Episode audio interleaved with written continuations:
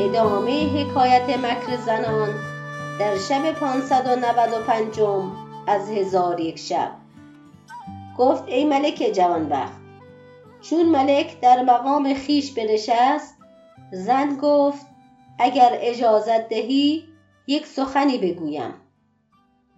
ملک گفت هرچه خواهی بگو.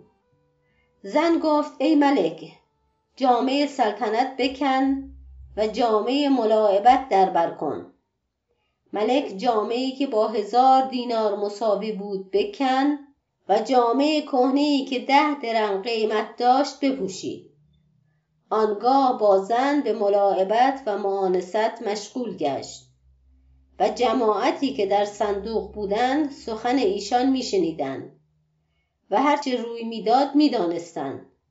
ولی کسی یارای سخن گفتن نداشت.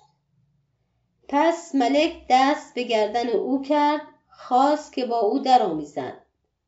زن گفت ای ملک همه این روز به طلعت مبارک تو خرسند خواهد شد و این کار فوت نخواهد شد. ساعتی صبر کن.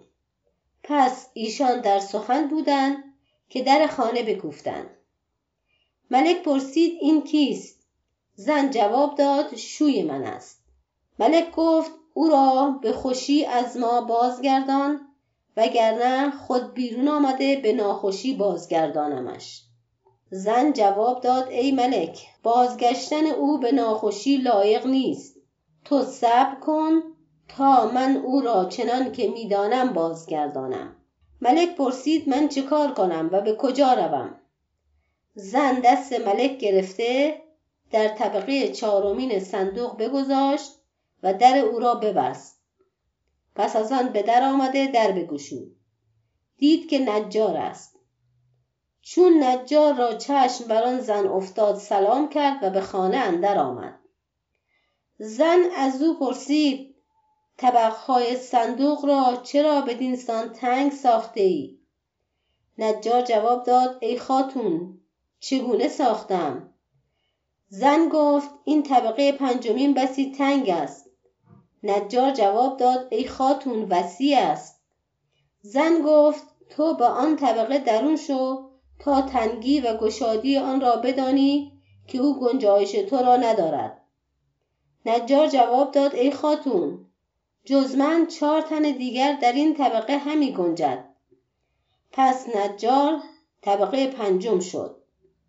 زن بازرگان در صندوق بپوشانید و قفلی محکم بر او بنهاد. در حال برخواسته نوشته والی را برداشت و به سوی زندانبان روان شد.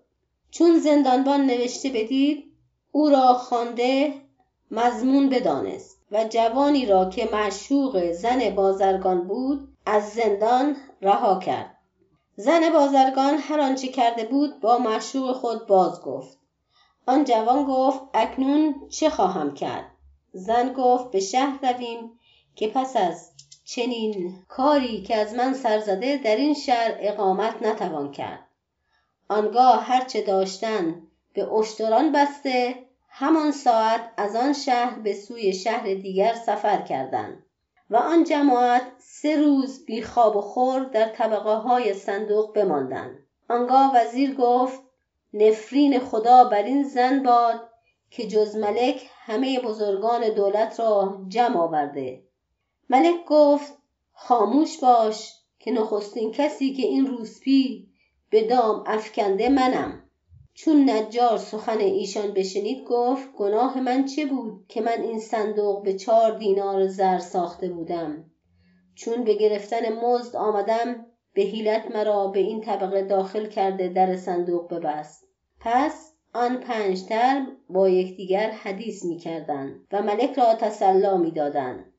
و دلگیری و اندوه از او میبریدند که همسایه های آن خانه بیامدند و آنجا را خالی یافتند و با یکدیگر گفتند که همسایه ما زن فلان بازرگان دیروز در این خانه بود و اکنون از این مکان آواز کسی بر نمی آید.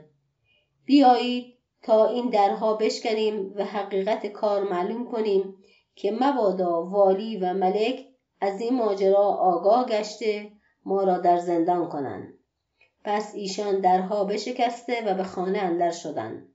صندوق چوبین در آنجا یافتند که در میان آن چند تن از گرسنگان و تشنگان نالان بودند. یکی از همسایگان پرسید آیا به صندوق اندر جنیان هستند؟ یکی دیگر گفت هیزم جمع آورده این صندوق بسوزانیم. در حال قاضی فریاد زد که مکنید. چون قصه به دینجا رسید بامداد شد و شهرزاد لب از داستان فرو بست.